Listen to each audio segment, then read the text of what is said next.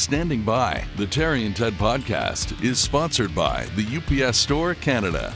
You can print, ship, and more at the UPS Store, theupsstore.ca. Another episode of the Standing By Podcast, Season 4. Hi, I'm Terry DiMonte, and there is a local stand up comedian and also morning show host, Ted Bird. Hello, Ted Bird. How do you do, young man? I'm doing just fine. We've got a guest on this episode that we're very excited about. And in keeping with tradition, Ted, we're going to be rude, not uh, very un Canadian of us. We'll ignore the guest while we thank one of our sponsors of the Standing By podcast. And um, this is a sponsor that we uh, are absolutely tickled uh, to have aboard uh, because who'd have thunk an engineering firm would have hired a couple of knuckleheads like us to be brand ambassadors for them? What the hell is going on with Sean and the good people at Voswin? It is a bit of a head scratcher, isn't it? Well, Sean thinks that uh, Sean thinks that even if we're knuckleheads, that uh, maybe some of the folks who watch and listen to the podcast can use their services. Voswin is an engineering consulting firm that can help you if you have uh, an existing product or service or something on the drawing board that has an engineering component to it that you need help with. They do mechanical and industrial engineering and design, electrical uh, engineering and design, and software engineering and design. They can help you out in any of those departments. Sean said to give you an idea of who we are, we looked at buying a CNC machine a year ago. I don't know exactly what a CNC machine is, but it's something to do with innovation and engineering. Doesn't and, have anything to do with trains? No, sir, not that I'm aware of. And Sean said when we saw how much it cost, almost $100,000, we said, wait, what do we need this for? And after listing the features we needed, I said, shit, let's just build one. and that's what they did. They built it for less. And uh, that's how they can help you out as well. Uh, like I said, if you have a product or a service or something on the drawing board that uh, has an engineering component that you're not certain about, Voswin can help you out. Voswin.com is where you can find them online. And uh, I think you should, don't you know? Yeah, and uh, as uh, we like to say about them every time we talk about them, uh, nicer guys you'll ne- you'll you'll never meet. They're just wonderful, wonderful folks with big giant brains. Yes. Um, all right. Our thanks to the uh, folks at Voswin. Thanks for joining us for uh, this episode.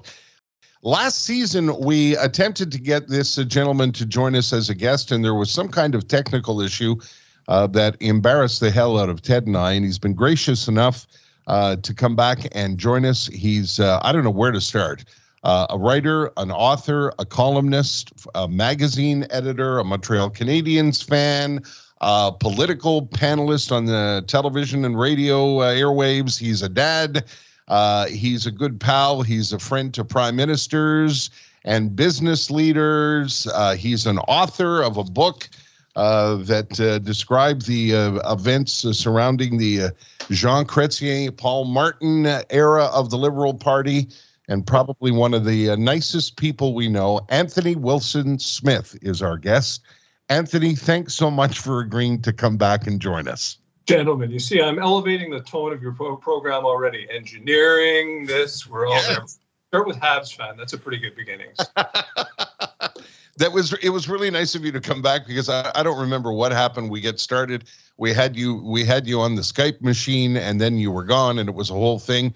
Um, and uh, after my wife and I joined you for lunch in Toronto, I think I told you this season of the podcast, I'm unable to travel. So Ted and I are in different places, and you're at home in Toronto. And uh, uh, we just are, are, very, very grateful uh, for your time because we're recording this on the weekend. So that's awfully nice of you. We appreciate that. Uh, you guys are always fun to hang with, anyway. um, I want to start. I, I, I forgot to mention that you're the CEO of Historica Canada, which is your your your current job, but you've you've had so many uh, different uh, uh, different lives over the the past 20 30 years. Um, can we start with uh, how you ended up uh, becoming a, a, a, national figure? I mean you were a kid from ndg were you always interested in politics and writing yeah you know i actually paid my way through Concordia as the sports editor of the NDG Monitor, and there's still people around NDG who wonder what I've done with my life ever since I left. And can't believe that I did that. Um, but yeah, I always wanted it until I kind of got up one day when I was editor of Maclean's near the end and thought, I've done the things I wanted to do. But um, you know, I wanted to write. I wanted to have that kind of have a shot at having a bit of a national voice. I wanted to see the world, and of course, I did three years working out of Moscow and saw about 35 or 40 countries. Uh, did all the provinces and territories, and you know, and that was, uh, of course, a different era when you could do that. And a lot of my curiosity was well served. And by the time I got into the dad business, I was instead of thinking there's a plane I want to be on it, I was starting to think, you know, maybe I'm good right here. Maybe I don't want to get on planes anymore now that I've got a great life going at home. So that was a big part of change of life.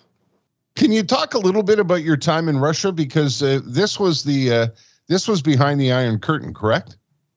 Yeah, it was the end of uh, it was right near the end of the Gorbachev era. So you know, a lot of the, the, the really nasty stuff of the '60s, '70s, and '50s before of total Cold War was gone, but it was still. Um, a bit of a it was still a very weird place you know you lived in foreigners compounds you're expected to socialize really only with other foreigners and not be around much. You shopped at uh, special stores where you used dollars. When i wanted to buy a car i went out to helsinki to get it and drive it in from there and all of those stories about, you know, the KGB's following, you know, the Komitet Государственной Безопасности, to use the old full name, hmm. uh, that they're following Westerners everywhere. I think not so much, um, you know, especially with the Canadian by that point in time.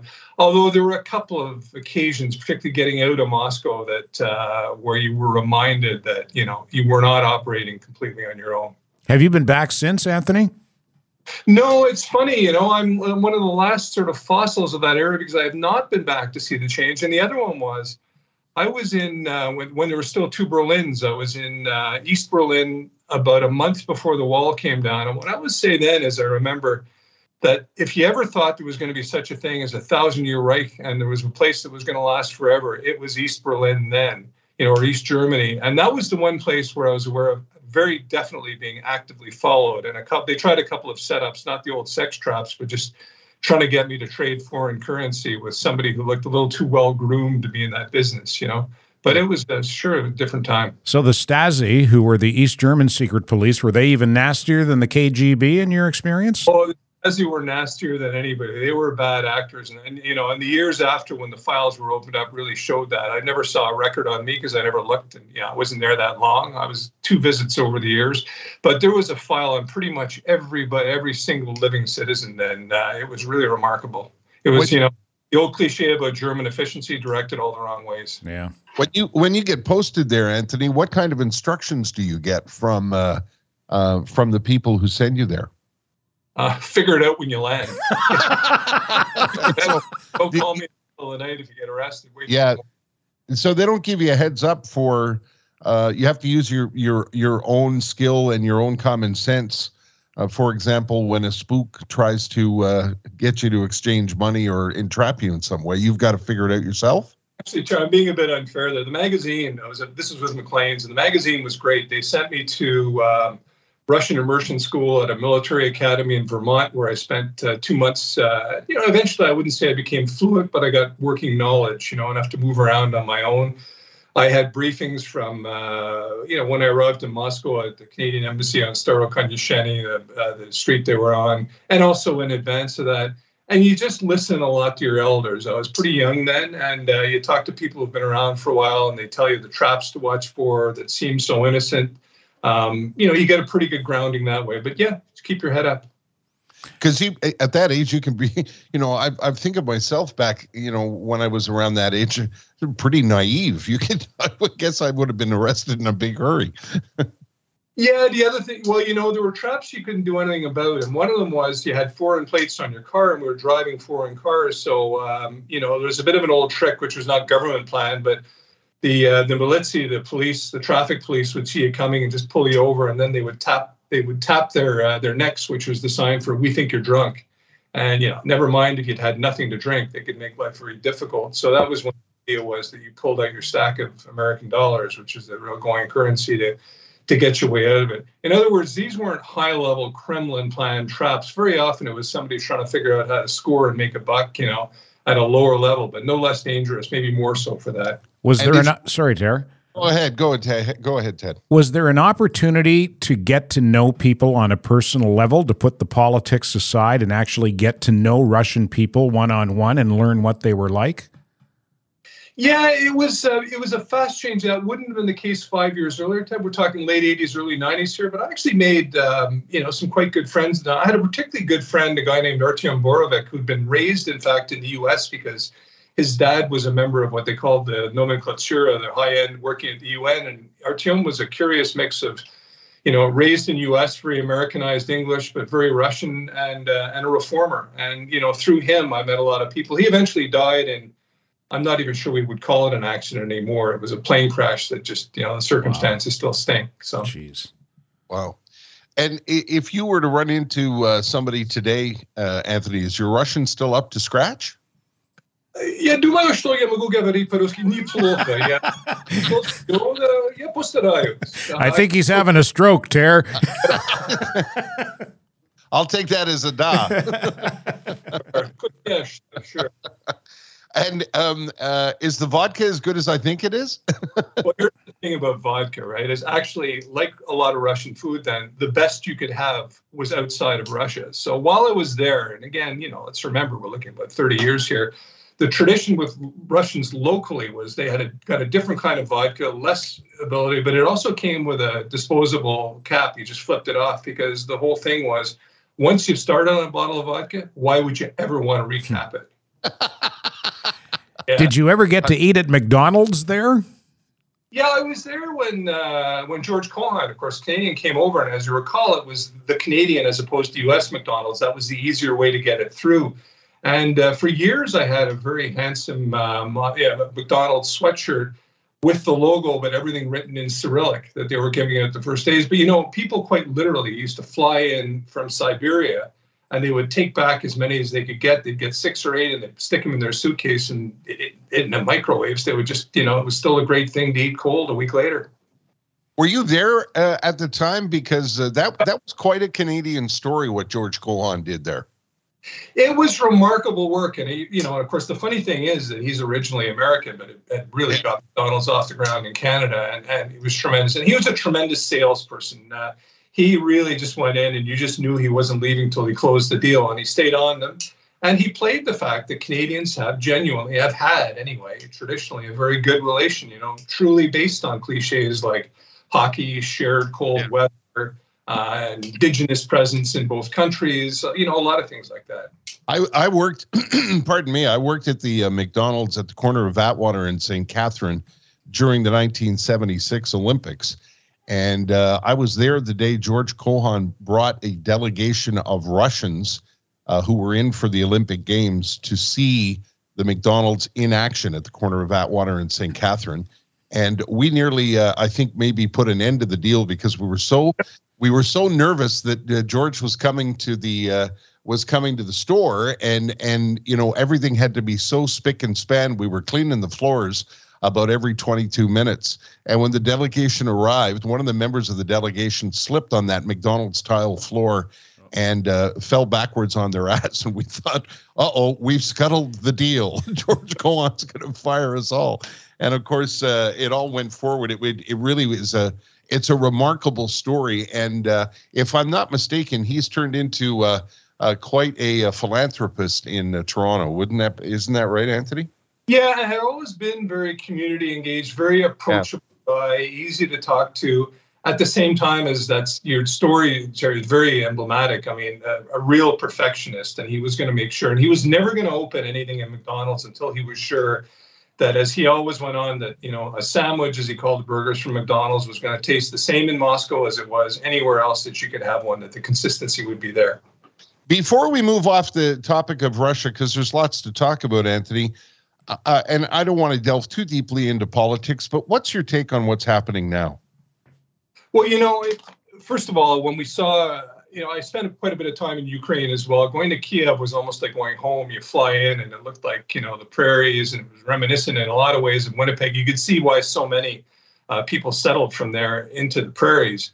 but there's always been this Russian attitude of kind of big brother to uh, to Ukrainians of looking down on them, and it was very apparent then. And that's you know one of the signs, almost like if someone from London landed in the Appalachians and looked around and said, "Yeah, well, you may have the same language, but I'm better," you know. So that drove a lot of it. The other was what my friend Artyom, who I just referred to, used to say was, you know, he always said, I used to argue very optimistically about democracy coming in and how great it would be. He said, no, no, no, you don't understand. It's not going to take care because, you know, Russians, we really actually don't care that much about democracy unless it'll make us money. We want we want a strong leader who will make us a world power again, which is why they'd come to resent Gorbachev. So, you know, what we see with Putin is that uh, he became popular by doing that. And the problem now is, of course, he simply has created no, you know, there is no exit out for him. In other words, you know, you can't diplomatically retreat because that would be like admitting defeat, and he will never do that. He'll, you know, he would give up anything before that. So it's as bad as it has seemed for some time. Wow. What was the transition, Anthony, from from covering uh, different beats for Maclean's to uh, becoming editor? How did that happen? Well, you know, you get to points, everything's kind of cyclical. And uh, after a while, I started, you know, I'd always said, I'm a reporter. That's all I do. I write stories and I like to tell them. And I'd said that for years. And I'd had a couple of offers from other places. Said, no, no, no. And then I finally got to the point of thinking, why is that all I do? You know, why instead of just filling two or three pages of the magazine, why don't I think about whether I could have, you know, play this active lead role in everything that goes into the magazine? And that was at this, you know, I started thinking that as our editor, an old friend, really, Bob Lewis, who's still very active around things as, as Bob was moving on up within the Rogers chain. So, um, you know, I pursued that thinking, you know, everything, you know, lots to gain, but and nothing to lose because if that doesn't happen, then I'm having a lot of fun doing what I'm doing. Also, though, I was about to become a dad for the first time, and I thought, you know, not getting on planes, as I said, that's now a very good thing. And as editor of the magazine, it's it's all at your fingertips, right? From the cover to the content to the way it looks to the the position that the editorial position that it takes. It's all in your hands, correct? Yeah, everything is there. I mean, you do it in consultation, of course, with your senior editors. You're talking with your publisher. You're taking a lot of factors into account. But yeah, you're really sort of deciding how you know will you turn the volume all the way up to 11 to you know to sort of make a big noise or you know what sort of approach will you take a subtle low key approach to a certain kind of story the trade-off that's funny is that you lose that you know that direct contact that you have with senior people you know they're going out and seeing prime ministers on a regular basis or otherwise and that was one of the things you know I went into that job, which I did for four years, and I remember coming home on the day of the appointment and saying to Deirdre, to my wife, you know, so that's the first day of the last job that I will have in journalism. You know, I resolved then I was going to do it for anywhere from four to seven years, and as it was, I was lower end at four, and you know, I'm very happy at that, and then moved on. What was your most controversial cover? Oh boy, um, not really. That's a good question, and I don't have a good answer really. You know, in a way, it's funny to, you know, there's a lot of pressure to run what's called soft covers at times, or there's a feeling like, you know, in other words, the social one, you know, why cats are better than dogs kind of thing. right. So there's an old line that came out of somebody with the founder of People magazine who used to talk about the formula for what sells in, in the magazine world. And similarly, by the way, online now, which used to, was something to the effect of movie stars are better than athletes, athletes are better than television stars, television stars are better than local figures. Um, you know, drama is better than comedy, and anything better than politics except world events, which are the worst of all. So, in other words, anytime you were making a decision to, you know, you thought, here's a really big world story, and I want to, you know, I want to give it a big ride. Then you're also thinking, I have to accept the fact that cover sales will be newsstand sales are going to be maybe 25% if I ran, uh, you know, something on the wonderful Rick Mercer or otherwise. So you're kind of dealing with those tensions all the time. And having been, of course, outside as a correspondent for so long, your gut tells you, I want to do the international story, but it doesn't always make sense. It must have been, those must have been difficult decisions because there were, you know, like when a big decision affected the country, you know, whether it was Mulroney with the free trade agreement or whatever, uh, you know, you, you you you couldn't put like Charo on the cover when that was going on, right? No, and I always remember this is before I became editor, but the longtime editor of Maclean's who hired me, a guy named Kevin Doyle. I was in Moscow at the time, and I came back to Canada for a visit, and it was the weekend of Tiananmen Square. uh, you know, which a lot of people will remember the killing by the Chinese government of a lot of dissidents uh, in the public square. And that was on a Saturday. And on the Monday, the magazine came out and it was the cover of the start of the Blue Jays season, as I recall. And that was the big cover. And I went in to see him about a day after that when I landed, and he was pacing around his office, just agonized. And he said, That's just like he was killing himself, that he'd gone with the commercially viable cover but he said, you know, it was a Saturday. I was alone in the office. I was trying to evaluate how serious this was. I knew one, you know, I knew what would do well at the newsstand, but I was trying to figure out how serious this was. And he was just beating himself up. He said, I just, you know, I just can't believe I made that call. And he's probably the only person in the world who sweated it, but he sure did. And that's what made him good. Oh, do you miss magazines? I miss them. Yeah, I do. I'm a big online. You know, I'm uh, I'm actually an iPad guy, so I still yeah. read stuff and I take a, a, lot of subscriptions and I'm actually pretty comfortable reading on there, but it's that it's the long form material that's a lot less of, and I do miss that. Yeah. Um, let's uh, let's take a break before we uh, dovetail into a uh, a couple of more topics. Anthony Wilson Smith is uh, our guest, and uh, we've got a, a, uh, number of sponsors, of course, uh, to thank. We can't do this without our uh, sponsors, and I want to uh, take a moment to say thank you to the UPS Store Canada. David Drucker and the um, hundreds, literally hundreds of entrepreneurs across the country that run the UPS store can help you with everything from cookies for grandma who lives in Brandon, Manitoba, uh, to sending important contracts to your office in Calgary, or if you need to send uh, leftover stuff from the move across the country like we did over a year ago now. Uh, the UPS folks can handle that. There's a, a UPS Canada store in almost every location uh, or city around the country, probably within a stone's throw of where you are right now. And they can uh, help you, like I said, with moving, with faxing, with uh, they have that uh, pop the uh, the packing popcorn there to make sure that everything arrives uh, unbroken. They have uh, don't boxes. eat it though. Don't eat it. Yeah, yeah, don't eat it. It's not a good snack. Uh, boxes, packing tape, everything that you could possibly need uh, to either uh, further your business as a small business uh, uh, owner, or if, like I said, you've got some stuff that has to go to family who have moved across the country. Uh, the folks at UPS uh, can handle that too. And like I said, they're all independently owned. They're entrepreneurs just like you. And if you need help with your small business, uh, just look for the UPS Store Canada near you. Just go to the UPS Store Canada. Uh, dot com and you'll find a location not too far from you. I have one about uh, two kilometers from my house, and I know you do too, right, Ted? Oh, I would imagine there's at least one handy on the West Island, probably more than one. I have a question, mister. Yes, sir. And it's a bit of a loaded question, but I'm going to ask you anyway, Anthony. How much do you think the internet in general and social media in particular has changed journalism, and has the change been for the better? Uh, I'll tell you the good and I'll tell you the bad. So they, the, you know, the good is that there is more quantity than ever before. Of course, you know, umpteen times, Im- impossible to measure. Like you want to find out something, there's no end to it. The bad, of course, is you need to be able to assess what the quality, what the reality of that material is, and anybody can sound authoritative. And of course, you don't know where anybody's coming from anymore on that. What's been a real challenge for people, and I think has been detrimental, is so take Maclean's as an extreme, which was a weekly. I have an assignment. I start working on it on the Monday. I'm going to be writing on the Thursday or Friday. That story will change three or four times during the week in tone, and I have a chance to adjust to that and still do call follow-up calls, maybe into the Friday, Saturday, and fix it up. So I can allow my own view to evolve with the story. In other words, I'm not just writing to a headline I've been given. The problem now with the demand for immediacy, which I've always said is a kind of a false god over and above everything, is you know, something comes out, a press release, a declaration, something, and you write a story about it, and immediately you've declared a direction for yourself. And it's very hard. And that story may actually change factually dramatically over the next 24, 48, 72 hours.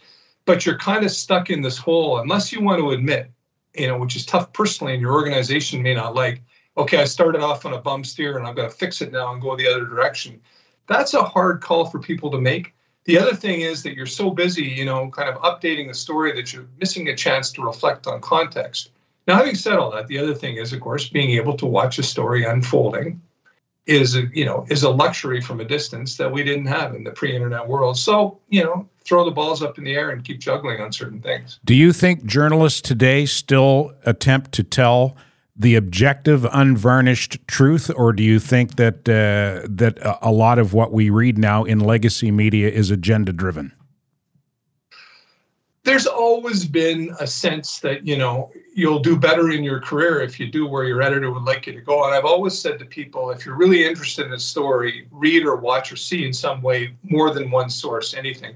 But you know here in toronto we have the luxury well as you do in montreal the luxury of a bunch of papers. If i really want to know about quebec politics for example i'll read the gazette i'll read the journal i'll read la presse and i'll read le devoir. And at the end of those four takes some of which will be dramatically different I'll feel like I've got a better sense of where, you know, where things are going.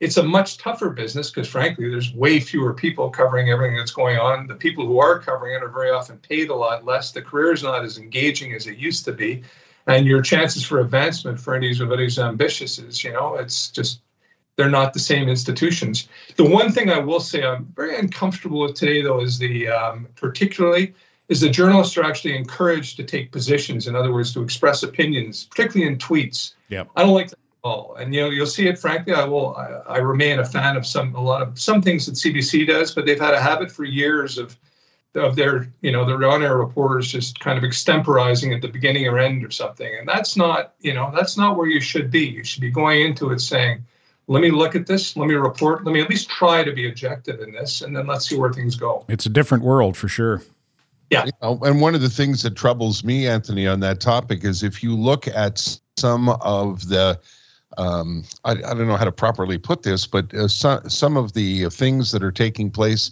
at some of the universities that are supposed to be training these journalists, um, I, I look at that and I think, uh, you know, I don't think it's because I'm 64 and, you know, in my day we used to do these things, but I look at some of the positions that some of the universities are taking and they're cranking out people with particular points of view on social agendas. And that i think that th- that's troubling to me because uh, that's uh, that's not an objective you know a reporter that goes to a uh, a story with a, a particular point of view is an objective. And and that that betrays a, a journalistic code of some kind. Don't you agree yeah, it's a real change, and you know, there's even a school of thought that says, um, you know, it's impossible to be truly objective because your background and a lot of things are tied up with it. So, you know, just get it out there and admit what you are.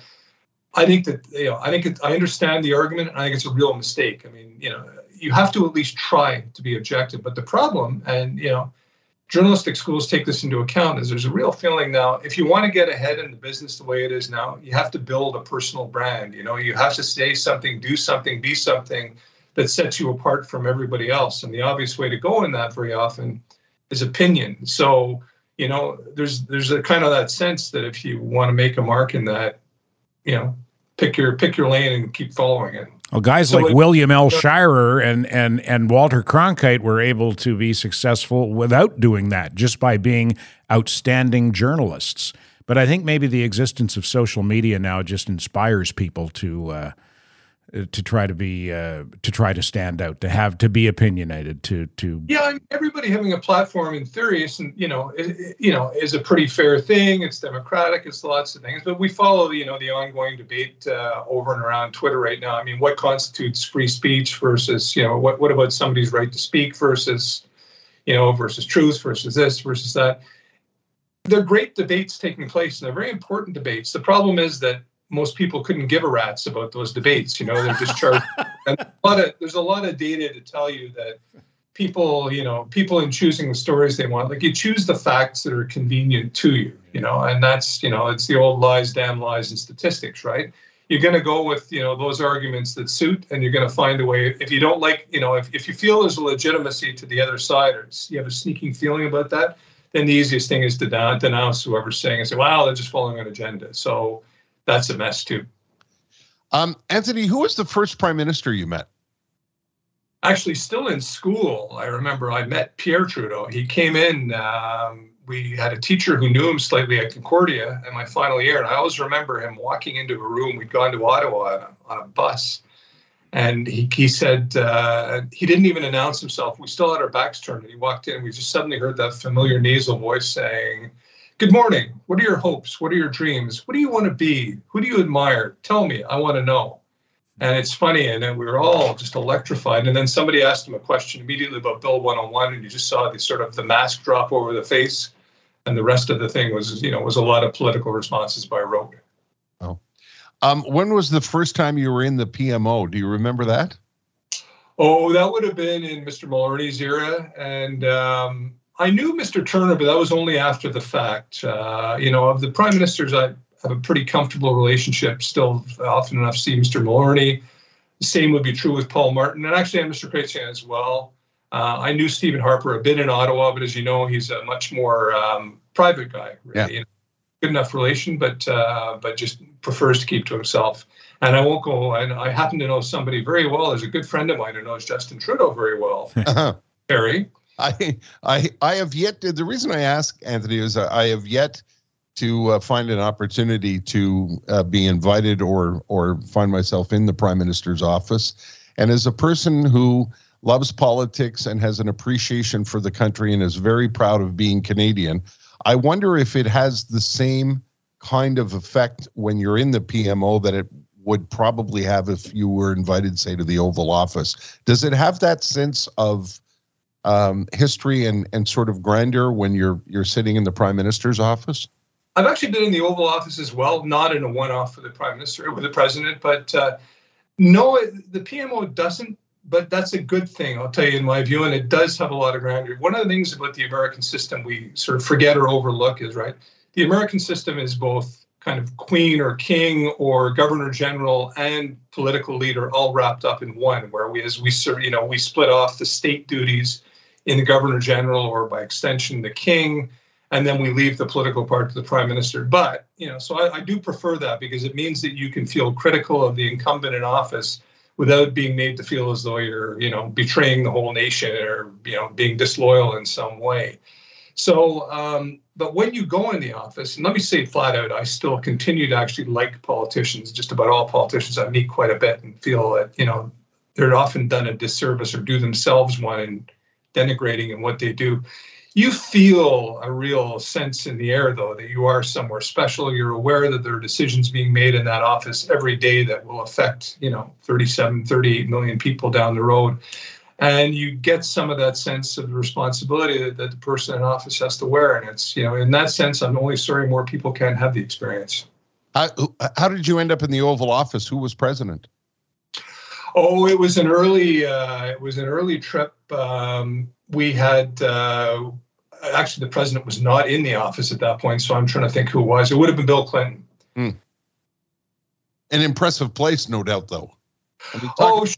And, you know, this again was you know pre 2001, and we've yeah. some forget how much the world has changed in terms of overall security. You didn't have to get buzzed in and out. Access to the grounds was pretty easy. I can't recall specifically, but I think really if you had almost any form of ID, certainly journalistic ID, you could get in and move around quite comfortably.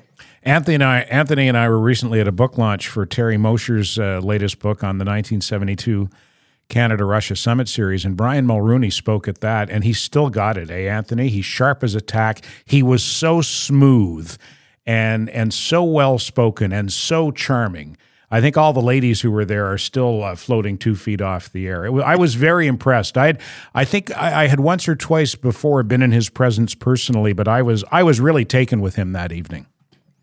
And the thing is, of course, he didn't. You know, that wasn't even planned. To, no, you know, picked it up and ran with it.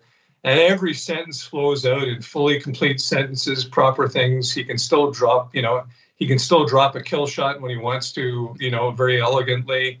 Uh, and he does it as well, of course, equally well in both languages, which remains enormously impressive too. Probably, um, you know, after Pierre Trudeau in a different way, you know, really the most, you know, impressive orator that, uh, you know, of, of, fairly modern times. And at 83, still bringing it. I was at something else again about 10 days ago in Montreal that uh, he was speaking at, and he just ripped it off again. Anthony, what led to um, what led to Double Vision? I'm interested in in how you became interested in that that whole era of uh, Canadian politics. Yeah, that for those who, for the many millions Terry who read, um, it's a, it's a, the, the full title is an inside look at the liberals in power. And yeah. uh, I'd always been interested in, you know, I've always said that ultimately governing, government is about uh, however many P's it is. It's, it's sort of policy, process, politics, and personality. And personality drives it to a large extent. How you get along with others, who you are yourself, how you do it. So, uh, you know, uh, that was a time when being bureau chief of Maclean's had a real, a real clout. In other words, there were, you know, often enough calls from publishers saying, "Do you want to do a deal?" And my old friend Eddie Greenspon was then the Globe, you know, the Globe and Mail bureau chief, and if anything, had even more of that. And we got along well. We were already doing public speaking together. So we sat down and said, "What we like to write about?" You know, and our, you know, we're kind of interested in this ourselves, and you know, love to know more about the, how the process works so let's do it. And um, finding a publisher at that point was actually pretty easy, and it did well. It's in Canadian terms. You know, we got onto the bestseller charts. It's a uh, it's a really interesting uh, point in liberal history that that Paul Martin uh, Jean Chrétien thing that went on be that what went on behind the scenes was uh, uh, at best uh, competitive and at worst quite ugly, wasn't it? Yeah, and I do have something of a point of pride that still continuing to have pretty good, really, actually quite good relations with both. I still speak to both men, and I'm maybe one of a pretty small circle that does get along because of that. They really do get along like two cats in a sack. And, and um, you know, Paul Martin is one of my favorite people really in the world, just so fundamentally decent. You've all, you've dealt with him, you know, just always sort of excited by the day, by ideas, about wanting to do good and Jean Chrétien in his own way, much more kind of gruff and bluff, but you know, I mean, has devoted his life to public service. But, you know, Paul Martin essentially, I mean, you know, Paul Martin wanted the PMO at a point when Jean Chrétien wasn't set to give it up. Their personalities and their backgrounds were dramatically different. And I've always said in some ways, the miracle isn't that they fell apart. The miracle really is that they managed to work successfully for about seven or eight years together until the wheels came off. Yeah, the country was in great shape when uh, when Paul Martin was finance minister and Jean Chrétien had his hands on the wheel, we we were in pretty good shape back then. Yeah, and you know there wasn't a lot of kind of excess verbiage. Or, yeah. You know, people who remember Jean Chrétien, he used to get mocked a bit for saying, you know, for the fact he always insisted on on bullet point memos no more than one page in length and before he made a decision. I remember talking to him about that a couple of years ago, and he said, you know people like to make fun of that. But by the time I came into the office, there was not an important portfolio, I, you know, in government that I had not had. He'd had what was then called Indian Affairs. He'd had finance. He'd had foreign affairs. You, know, you, you do the list, and he said, "Why do I need somebody providing me 20 pages of background material for each when I already know that? You know, cut to the chase. Give me that, and we'll go with it." Very similar, by the way, to how Winston Churchill ran the British government during the war. It was always one page, no more. It's remark. Sorry, Terry. It's remark it's remarkable to me that that two of the things that I'll always most remember about Jean Chrétien, the Shawinigan handshake when he when he choked Buddy in the baby hat there, and uh, and his his a proof is a proof, and when you have a proof, it's a proof that it's proven. Those two things actually added to his legacy in a positive way. Like everyone remembers both of those things fondly. That's how likable a guy I think he is. Well, he had no pretense, and I remember going on one of the Team Canada trips. You know, where we were doing, we were going to Pakistan and India and a bunch of other places, and we were delayed by about 20 minutes because there'd been a getting his vehicle out to the airport in the snow. But it also turned out that on, you know, as he'd left early, he wanted to have a beer, so he just directed the driver to have him stop by a tavern in the Byward Market, and he went in and had a beer with people, and he left. And there were no photographers, by the way, around. That's what was notable. And I'll tell you another quick story about him. One of the things I liked most, probably my favorite story ever, was covering the um, the 50th anniversary of D-Day, and I went over a bit in advance with a veteran, and we toured and we did a lot. But but on the day of D-Day itself, I being the being the fool that I occasionally am, I managed to miss the media bus back from the cemetery where all the veterans, where all Canada's dead were buried and found myself as the only reporter not even really noticed while Jean Chrétien was still there, and so were the veterans. And he spent about 45 minutes with no cameras around, talking to any veteran who wanted to be seen with them when they went up, when they when people took cameras and wanted to take their picture, and said what an honor it was. He always said the same thing: "No, sir, no, ma'am. This is my honor. This is your day." Uh, he was not looking for any credit. Uh, he just cared. Tara, I want to go down that road. Let's do a let's do yep. another commercial very quickly before we do. Yes. Uh, I want to express my deep resentment at Terry DiMonte for not coming into town to do the podcast because I couldn't call Jaguar Land Rover Laval and say, "Hey, DiMonte's in town. I'll need one of your vehicles to ferry him around." We've had the Land Rover Defender, we've had the Jaguar F Type, we've had the Land Rover Discovery Sport, and we've had the Jaguar F Pace which is Jag's SUV. Uh, every time Terry comes to town, I go up there and I get one of their vehicles. Couldn't do it this time. So yeah, I'm, sorry, I'm, I'm, st- I'm, stuck with the Bavarian money pit. and uh, fortunately, knock on wood, it's gotten me to and from the studio so far this season. You should go to Jaguar Land Rover Laval. Even if you're not looking for a car, go up there and maybe pop in next door to McLaren Montreal as well and have a look at those supercars. They will welcome you with open arms, whether you're looking for a vehicle or whether you're in the market or not. They're good people. Nino and Renato Di Cubelis, salt of the earth people. They're the owners of Jaguar Land Rover Laval, and their attitude is sprinkled throughout that dealership. Everyone is treated with respect, everyone is treated like family. And uh, the product speaks for itself. And that's why we always talk about the service you get there. We don't have to tell you about the product. They're Jaguars and Land Rovers for crying out loud. They're some of the most beautiful vehicles on the planet. JaguarLaval.com and LandRoverLaval.com. Tell them uh, that uh, Terry and Ted from the podcast sent you, and, and that Ted wants to know if he can maybe take one of the new Range Rovers for a spin. when you get there, tell them Ted is full of resentment. but not against them, against DiMonte. Oh, yeah, that's right. Um, Anthony, to get back just to the the uh, the prime minister thing one more time one of the things that I think is is lost these days is, uh, I mean, obviously, uh, decency and and uh, and behavior have gone out the window when it comes to uh, discussing politics and and, and politicians. And uh, you know, I find myself in places where you you you start to talk about people like Paul Martin.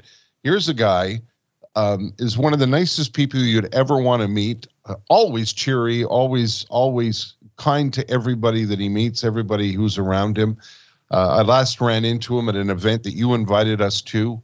Uh, he just couldn't have been nicer to me, me and my wife. And when you look at his history, that's a man of means who really didn't have to go into politics, but chose public service because he thought it was honorable and thought it was the right thing to do and thought he could make a contribution, and he did. And there's an awful lot of respect that I have for that man because of that that that seems to have gone out the window these days. When you you talk about politicians, people don't want to hear about that. You know, well, first of all, absolute, you know, plus one times umpteen for, you know, love and respect for Paul Martin, what a thoroughly decent guy. And, you know, I remember meeting him early when he was finance minister. I knew him a little bit then. He gave me a very detailed breakdown of, uh, of what a financial statement was going to be like. And then the lead I used for the story, because Paul is a bit of a, a, techno geek, as am I, and this you know this will take people of a certain age. But I remember going into his office, and the VCR in his office, the light with the time on it was flashing all the time, which was of course the old sign that somebody had absolutely no idea how to run it. And you know, and that was the lead I used, just for a self-declared techno geek. Something he could have been awfully mad and he could have said, "Why did I give this guy a lot of time?" He, you know, he took the hit, and the rest of the piece was very much on the issues he wanted to talk about. But he had that sense of humanity. I think, you know, I agree with everything you say about the lack of respect for politicians. The one area of criticism I have for them is, to some degree, they've invited it. You know, for example, Preston Manning, who can be a smart, thoughtful, decent guy in a lot of ways used to tell us tell those sort of stories like what's the difference between a lawyer and a rat? And of course the punchline was favorable to the rat or to a politician and a rat and the punchline was favorable to the rat and not the politician. And something jean chrétien did very well was he talked about taking pride in it. He did he had two big themes. One was talking about the dignity of work for people and really reminding people what an honorable thing it is to do whatever you do for eight hours a day as long as you you know you put yourself into it. And the other was to say I feel good about this, you know. And people would say you're too old for the job when he came in. He said politics is the only business in which people say you have too much experience, which is nonsense, of course, you know. So he really went after that, and I think it's not a coincidence how fondly he's remembered. I mean, even you know, if you poke Stephen Harper hard in a private conversation, he'll tell you the great respect he has for him as well, despite the fact they were politically on the opposite sides. Is politics attracting the right people, Anthony? And has that changed over the years, do you think? There are a lot of good people in there right now. I think that um, the level of scrutiny is beyond sort of what's capable. You know, you have What's happened now, though, is that you used to routinely, for example, have people who had had really successful careers, and um, and then they'd kind of get into late, their late 40s or 50s and say, okay, now I've done that, I want to try public service. And these were people making many times a politician's, you know, salary because of their level in their fields. You don't get those anymore because you're now subjected to this level of scrutiny where you're likely to just say, you know, if you're having a good career, you're like, say, what do I need that for? Like, I'm going to leave my wife, my husband, my kids, you know, my my personal life behind so I can go somewhere. So people I've never met will just take pot shots at me. You know? So I think there's a great feeling of, yeah, you know, just not for me.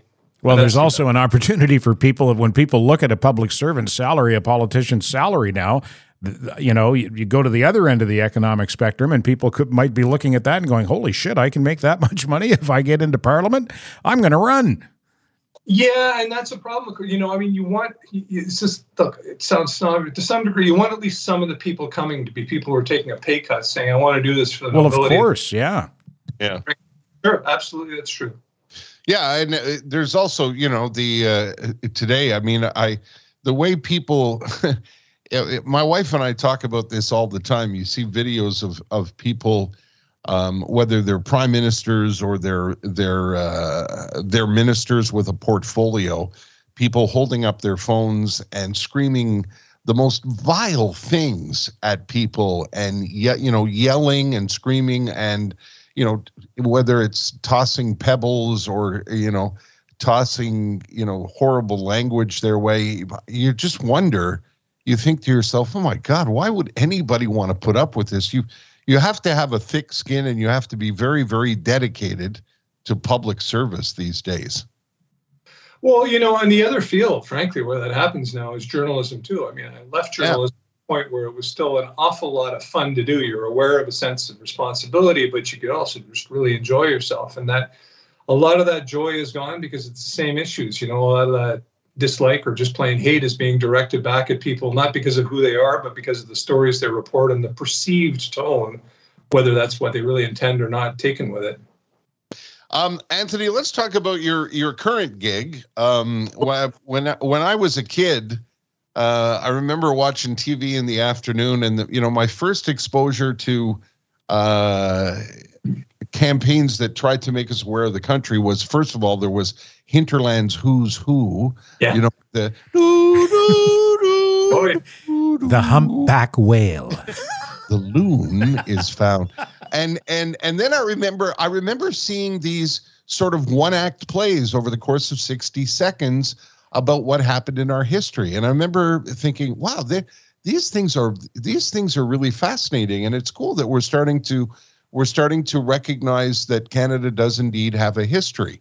Um, and uh, and now it's uh, it's quite the huge deal, and you're the CEO of the place called Historica Canada. Can you speak about how it started and how you ended up in charge? We speak, of course, of the Heritage Minutes. Absolutely. Yes. Oh, in fact, Montreal roots too, and um, you know. Um, the direct creation of the much beloved, still very active with us, native Montrealer Charles Bronfman. So Charles, in the um, in the late 80s, you know, in the wake of the first Quebec referendum and a lot of other issues, became concerned that people were losing a sense of what Canada was, or, or had never had it, arguably. You know, we were just kind of, well, we're not American, we're not French, we're not British. I guess we're kind of where you know this mix in the middle.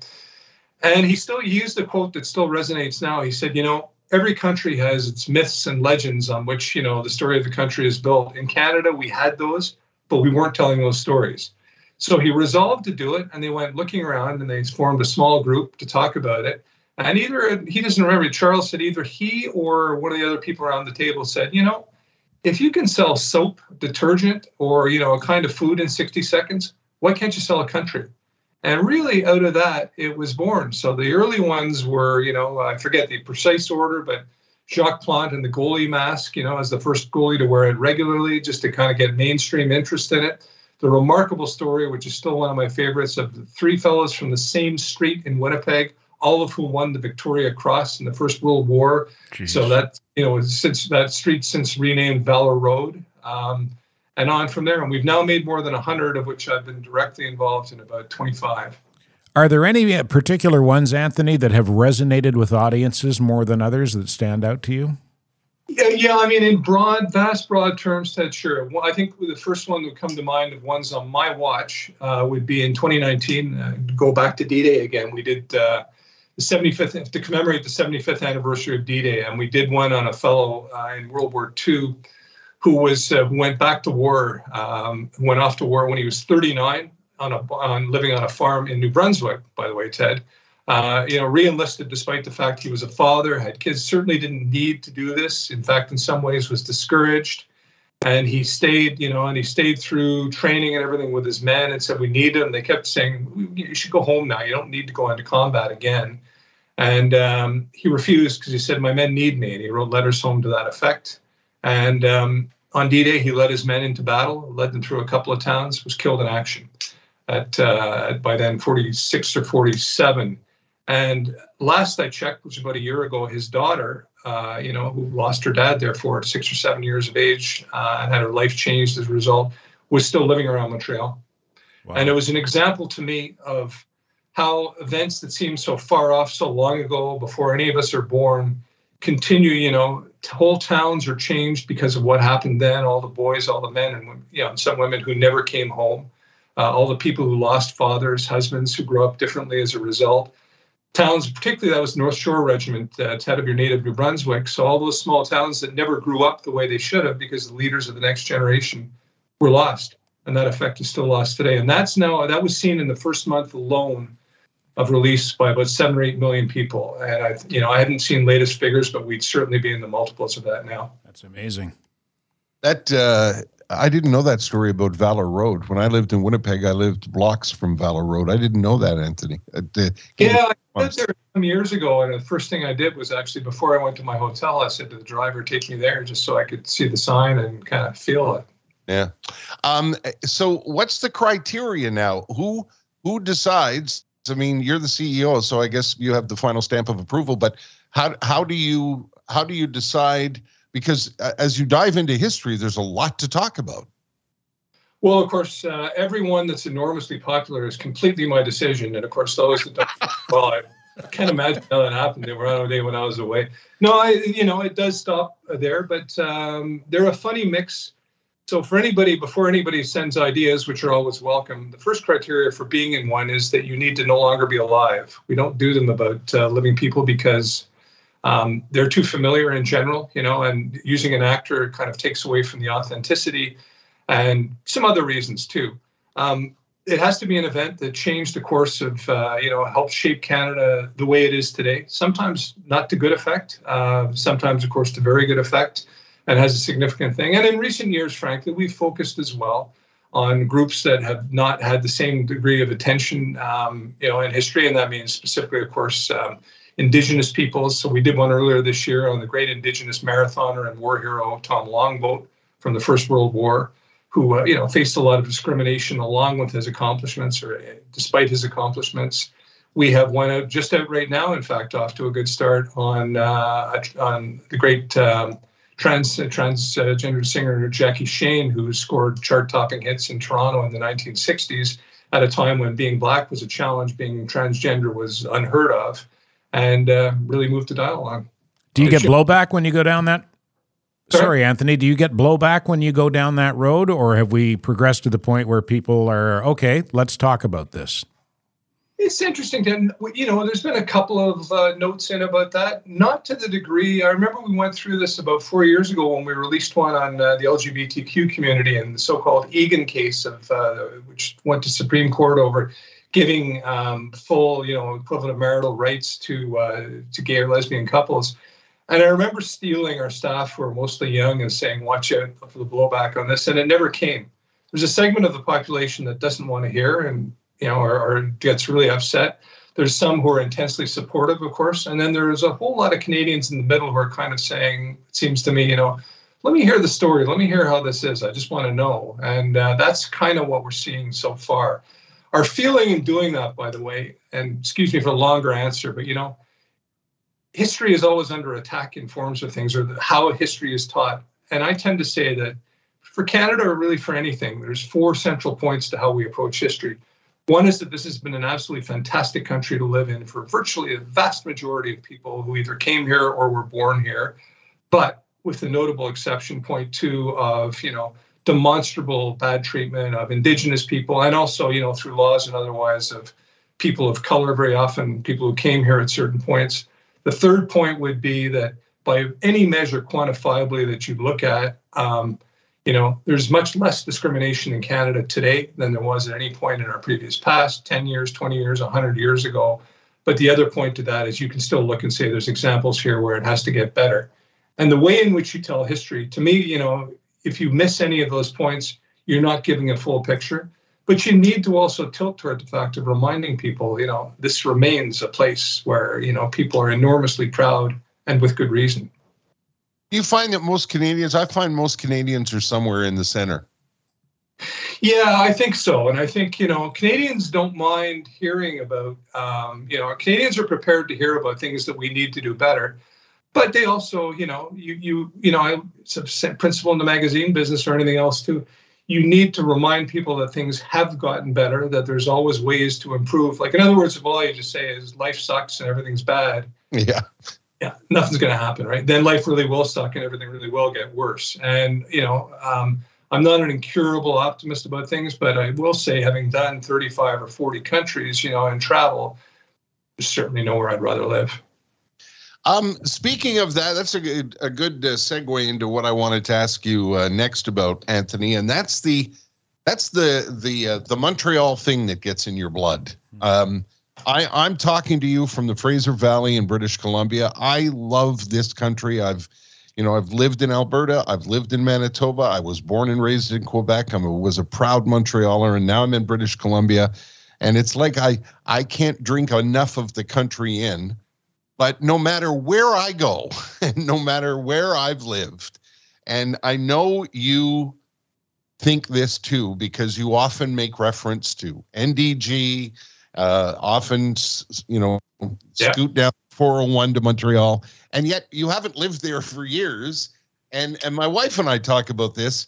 The amount of uh, the amount of time we spend talking about Montreal in in our home in the Fraser Valley in British Columbia, and the amount of time we spend looking for a hot dog and trying to find a good bagel is absolutely absurd. What is it about Montreal that gets in the blood that makes you and me and thousands of other expats long for that city? Well, you know, and I'll say the first part does lead into a second part. I've been in Toronto for years now, and I love it. It's got a lot of charms. Like I really, really fun. But tell you a story. You know, when I met my, you know, when I met Deirdre a million years ago, we got along immediately. It was, you know, just felt I think immediately like this is, you know, this is great. We're going to continue this so we had a discussion one day early, and I said to her, you know, in as much as we, you know, this matters, we are the same religion, and you know uh, that for, you know for whatever it counts, but I do need to you need to agree to one thing, and Deirdre's a native Torontonian, and that's that any children that we have will be raised as Habs fans. and she agreed. She agreed immediately, and our, you know, our daughter, who's now in law school at 24, would not really identify as a sports fan, but if you push her, she'll say, you know, it's, you know, I'm a Habs fan, and when PK signed his long-year deal, long-term deal years ago, she was the one who contacted me with an urgent, you know, urgent instant message saying PK just signed, just signed. And my son, our son, who's 21, who was a very, very good hockey player, you know, was born in Toronto, then lived in Ottawa, then came back to Toronto, and remains a resolute Habs fan. So yeah, it's just it's in your DNA. But there's a charm, you know. Um, there remains a charm to the actual on the street, you know, you know, the fact of a multitude of languages, particularly, of course, uh, you know, French paramount among. Like on this, you know, on the street, it continues to work if we leave, you know, get away from language laws and yeah. things. Yeah. There is a really specific feel, and you know, I lived three years in Quebec City as well, and um, I always said that when I went there early in my career, yeah, my French wasn't as good as it is now, but you know, I could get around. I never faced discrimination in Quebec City as an Anglo. Where I got hammered all the time was that that was when the Nordics were still there, and for being a Habs fan, and they just beat up on me so you could, you know, and in the course of my career as a reporter, I've done everywhere. I think literally from Chibougamau to Chicoutimi to Matane to you know uh, Amqui and the Matapedia Valley and a bunch of places beyond. and there's really nowhere like that for such a combination of things. You know, it's just it really just gets in your skin. A lot of people have said to me, "Oh, Tara, it's just because it resonates with you because it was your childhood." Uh, because I do what you do. I know when you go back to Montreal, you like to drive through the streets of NDG oh, yeah. and and and see the rinks and all of that. Uh, but I there's it, there's more to it than that. It's it's not just about your childhood. I, I don't know what it is. You know, I suspect Winnipeggers feel that way when they go back to Winnipeg, but there I don't know. There's just there's just something odd about an ex Montrealer that, as my wife would say, she's experienced here. As Somebody said to her, you know you ex Montrealers are a pain in the ass. You're always talking about the city. well, I remember, you know, our friend Aislin, Terry Mosher, you know, years years ago doing a memorable cartoon and he was making fun of I think reactions to multiculturalism or something like, you know, Terry being in favor, but he, you know, he did one of just two people looking at each other and saying, it used to be so much easier when it was just us, them, and the Irish. You know, it was kind of this breakdown and then we watched and saw the city change so much, you know, and I watched and lived through it, and it became, I think, you know, more dynamic, more exciting. And you know, having grown up, and certainly NDG is where I my roots, you know, always return. And I, yeah, I do that drive along Cavendish, along yeah. And you know, and past the old arena where I played very badly and then coached for a long time. And you saw, us, you know, I've, there's not a rink in Ontario I don't think I've been into, but there's still a special magic to those. Yeah, my wife said to me last night that we were watching the Habs game. Of course, out in BC, you watch the Habs game at 4:30. Yeah. Um, and we were watching the Habs game, and she said to me, "You want to order a pizza from B and M?" And I said, "Well, yeah, we could order a pizza from B and M and NDG, but it's going to take a while to get here. you know, it just it never it just never seems to end. It's just something I thought I'd ask you about because we touched upon it briefly when when you and I uh, and Jess had had lunch in Toronto, and you seem very at home in Toronto. And I, I too love Toronto, and you've been there for a very long time. But uh, you, you like me, you like to drink from the the fountain that is Montreal every once in a while. I wonder. Uh, sorry, guy.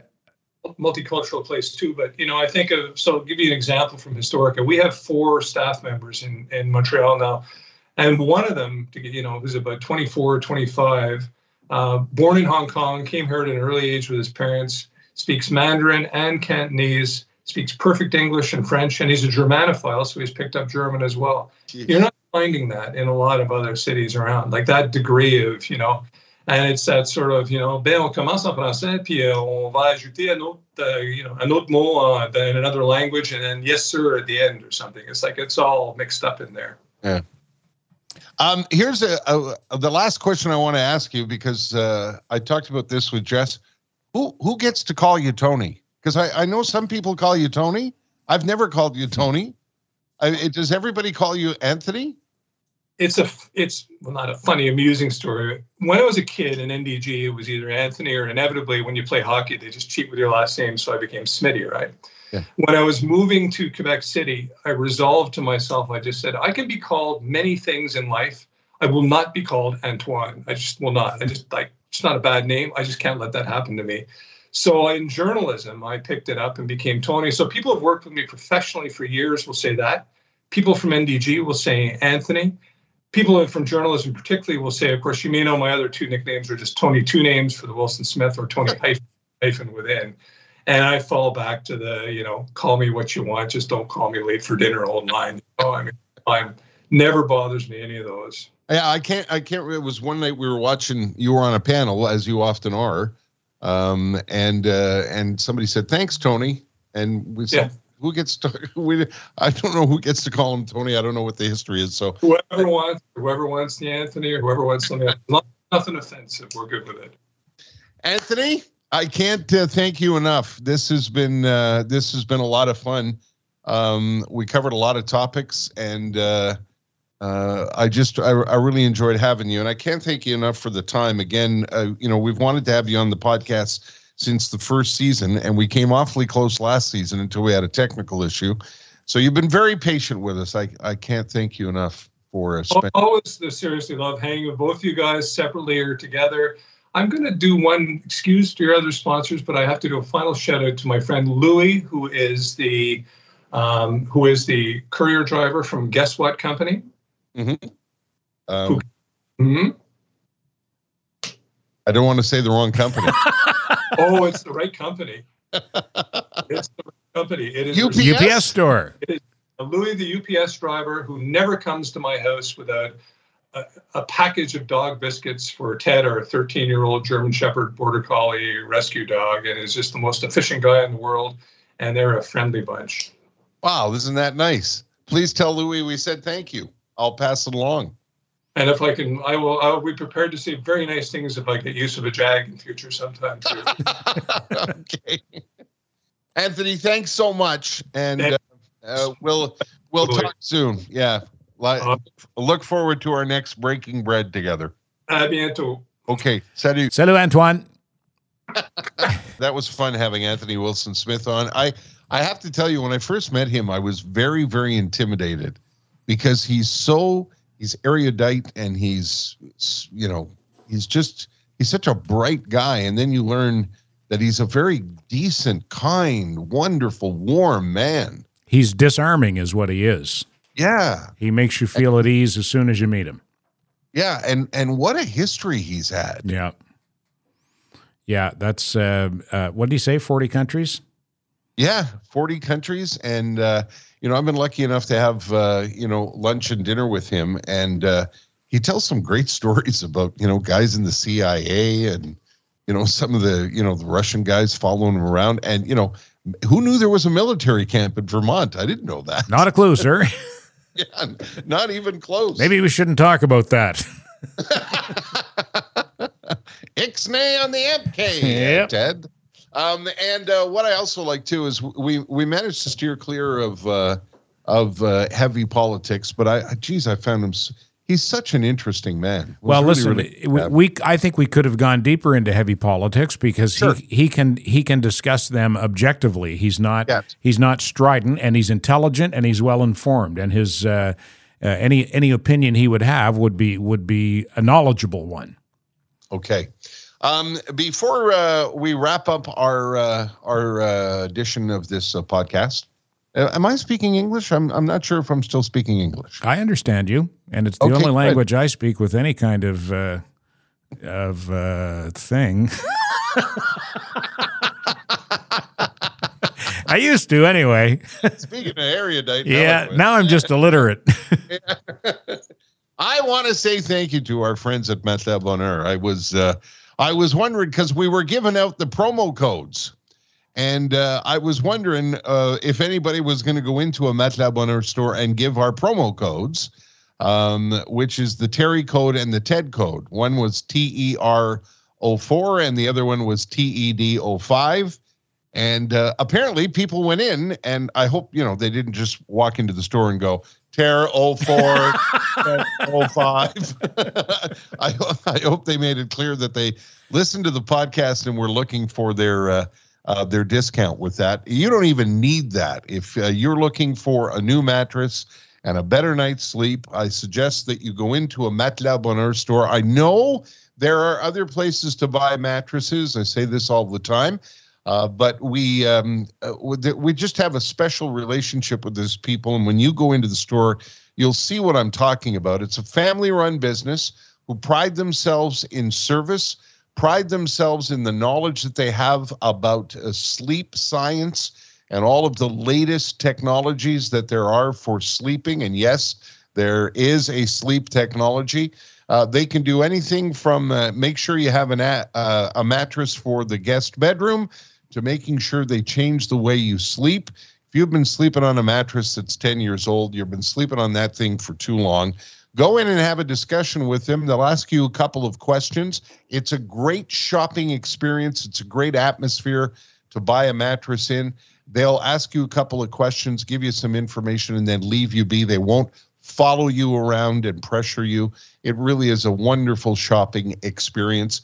And they're all over the greater Montreal area, stores everywhere. My friends at Matelas Bonheur. You can also find them online, of course. They're the Mersons of the mattress world, Ter. You are correct, sir. How's that for a segue? Uh, you know, it's getting more and more impressive. I've known you for a long time, Ted, and you just get more impressive every day. Five minutes ago, I couldn't put a sentence together. But I want to talk a little bit about the Mersons because they, like Matelas Bonheur, are uh, a local company run by local people. And uh, tell the story about uh, how Mark Merson came up with uh, um, the owner at the counter as a, as a selling point and a, a kind of a tagline. What? You Well, told no, me you that know what? story, but when you first started, uh, when you first started doing advertisements for Mark, Yeah. We had we had a conversation about you know how the fact that when you go into a business, if you have an issue, if you take your car, for example, to a big box store, uh, you know, or one of the national chains or something, and you have an issue, uh, you get you get turned over to an office in Toronto. The people say, well, you have you have to contact Al, who's uh, our uh, person in Toronto, or send an email to uh, we don't give a shit.com. and you you you don't get to have anything resolved. And we're not saying you're ever going to have an issue uh, with the Mersons, but if you've got a question about what they're doing or why they're doing it, or you know you you take it in for something and you come back and the the buzzing sound is still there, whatever it is, the owner is at the counter. That's what happens when you deal with a family run business. The the owner is there for you to deal with directly and, and you don't have to send an email to who gives a shit.com. and they'll deal with you honestly and with integrity, and that's why they've been in business for three generations. They specialize in tires, and it's winter tire season. Uh, ask Mersons about uh, the Yokohama Ice Guard winter tires and the Nokian Hakkapeliitta line, including the Hakkapeliitta 10 and the R5. Those are the two brands that they specialize in. And anything else you need done to your car in terms of repair and maintenance, Merson can handle it. And if they can't handle it, they'll send you to somebody who can, and they'll send you to somebody who, like them, operates with honesty and integrity. Uh, they're on St. Jacques, just west of Cavendish, and they're online at mersonauto.com. By the way, did I tell the right story? Yeah, well, basically, uh, no. we'll tell it another time. When you said that to me, I'm like, oh shit, Ted wants me to tell a story that I don't remember. Yeah, what's he what's he talking about? What story is that? I was just trying to segue, man. Yeah, well, you did a nice job. Um, well, that's it. Uh, so far uh, for uh, this season, I think it's it's gone relatively well, uh, considering that we're uh, not sitting across from each other, gazing into each other's eyes. Ted, Yeah, but uh, Poseidon's had his uh, hand on my leg for the whole show, so Great. you're, you're not missed. Ah, damn. Um, that's uh, that's the end of the episode. Thanks for joining us. My thanks to uh, my wife Jessica because she helped me set up uh, all of this. I'm I'm in her. I don't know if you can see behind me. Yeah. If you're watching this on YouTube, I'm I'm in uh, uh, Jess's music room, and uh, Does she play those guitars? yes, she plays those guitars Wow. and she plays the drums, and uh, and you can't see it behind me. There's I don't know if you can see it. There's a keyboard and a record collection, and um, this is uh, this is for now the studio in the Fraser Valley. Will we where will we will continue? yes, we uh, will. season four if I can uh, if I can put my tongue back in the right place. Thanks for joining us. My thanks to Poseidon. My thanks to you, Ted Bird. See you later.